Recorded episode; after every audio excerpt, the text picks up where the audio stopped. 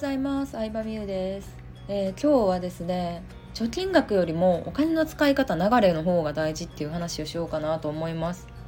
うんやっぱ貯金額とか資産額って分かりやすいのでみんな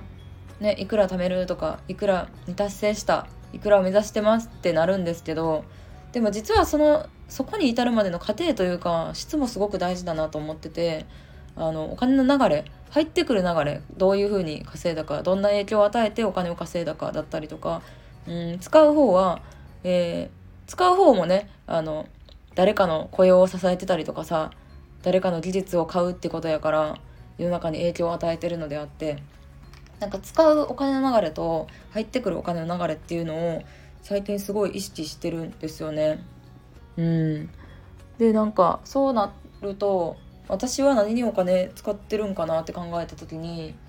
うんやっぱりなんか可愛いものが好きなんやなって改めて感じた。お部屋の模様替えをね仕事部屋の模様替えを最近したんですけど、まあ、それも自分が仕事する時に楽しいなテンションが上がるなって思うのを思い浮かべながらいろいろね壁に DIY したりとかなんか新しいテーブルとかゴミ箱買ったりとか部屋のレイアウト考えるの楽しかったんですけどでもやっぱそれがね自分の仕事にのクオリティとかにつながってるなって感じたりとか。うん。まあでも仕事にね鑑定すること以外でもねなんか可愛いものに囲まれてると結構幸福度を高く感じるので私は割とお洋服ファッションだったりとかうん部屋に飾ってる壁だったりとかベッドとかも全てなんか自分のテンションが上がる可愛いものかどうかっていうのを重視してるなっていうのは感じましたね。うん。だからなんかそういう使い方とか稼ぎ方にまあ人となりって言ったら大げさですけど個性が現れるから、まあ、貯金額を増やしていくのもね何かあった時にのためにっていうのは大事なんですけどなんかあんまりそこにこだわりすぎて使うこととかまあまあまあ副業で稼ぐこととかっていうのを忘れちゃったりするとだんだん個性がなくなっていってしまう気がして。もうさ YouTube でさお金のこととか検索したら情報は溢れてるじゃないですか。で正直一つのある程度の答えっていうのも出ててうん、会社員で働いてる人はこういう風にして貯蓄した方がいいよとかこうやって節約しましょうとかなんかこういうイデコとか NISA に投資しましょうみたいなのは一つの答えは決まってるんですけどなんかそこからどう派生していくかだと思うんですよね。それだけ思っててもやっぱりなんか最終形態となる答えは決まってるからみんな同じになってしまってつまんない世の中になっちゃうなとも思うしうん。なんか使い方に個性出てくるからなんか使い使うっていうのも結構大事な要素というかなんか使う時にね人生を楽しめるじゃないですか。正直言って。使うために貯めてるわけですもんね。だって貯金してる人もね。うん、何に使うかっていうのは決めといた方がいいし自分が何にお金を使ってる時に幸福度を感じるのかっていうのもなんか人生の早いうちに把握しといた方がいいなとは思いますね。うん、だってね老後に世界夫婦で世界一周旅行するぞって言ってても奥さん世界旅行好きなんかなとかそもそもね。2人で旅行ちゃんとしたことなかったら分からへんし。でそもそも自分だって世界一周旅行60歳とか65歳で世界一周旅行をする体力がどれぐらいあるのかっていうのもちょいちょいな山登りしたり旅行したりとかしんかったら分かんないことなんでなんかやっぱお金はちょいちょい使うことで自分の中の基準ができていくなっていうのはすごい思いますね。うん。だからなんかお金の使い方も練習が必要というかなんか老後になったらとかある程度貯蓄額が目標まで貯まったらお金の使い方もいきなり上手くなるなんてことはなくていろいろなんかちっちゃい失敗若いうちにちっちゃい失敗を重ねながら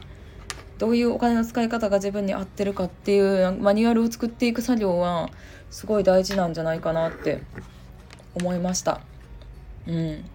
私は何かななんか結構いろんな失敗もちっちゃい失敗も重ねながら分かったんですけどうんあんまりなんか高級料理はちょっと興味ないですね。まあ誰かとそのなんだろうなそういうラグジュアリーな場所っていう意味では好きなんですけど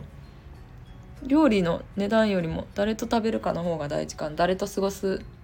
かっての方が大事かなって思ったりしますし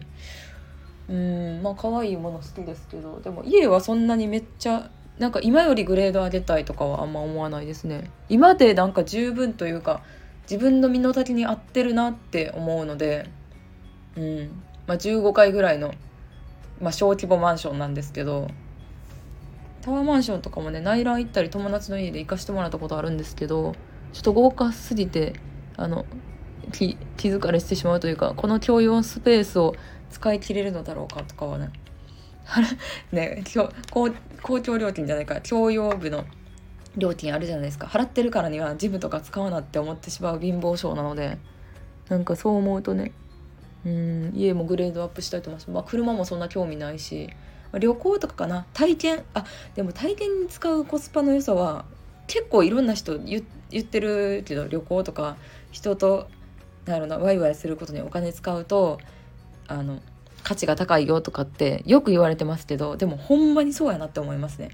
私もう何年も前に行った旅行の写真とかもめっちゃ見るしその時、まあ、例えばドバイに行ったりとかフランスに行ったりしたらその時の経験から派生していろんな調べ物したりとかあのそこから派生した楽しみがいっぱいあるなって思う。うん。思うから体験に使いたいかな。旅行かな。旅行まあ旅行もでも行き過ぎるとね疲れるっていうのも分かったからまあ2ヶ月に1回ぐらいでいいかな。月うんで1人で泊まる時にあんまりなんか良すぎるホテルに泊まっても写真撮るだけなんで、まあ、ね夫婦であの旅行する時とかはいいホテルに泊まりたいんですけど1人の時はねあの結構私ビジホで全然いいんですよね。そう。これ割とね旅行好きな友達とね語ってると意気投合することあるんですけど綺麗めなビジホで大浴場付きが最強みたいな。大浴場付きのところに平日泊まるの最強説みたいなのがあって。うん。道民院とかね綺麗なすごい温泉。渋谷道玄渋谷とかにあるんですけどホテルが。あのあの大浴場ついてるんですよ。でその大浴場をね平日に泊まるとね正直誰もいないんですよね。なので大浴場貸し切りって感じで自分の部屋のトイレとバスがユニットバスやとしても結局風呂使わないんで汚れへんし大浴場付きのねあの綺麗めな新しめな美女法はねおすすめですよ。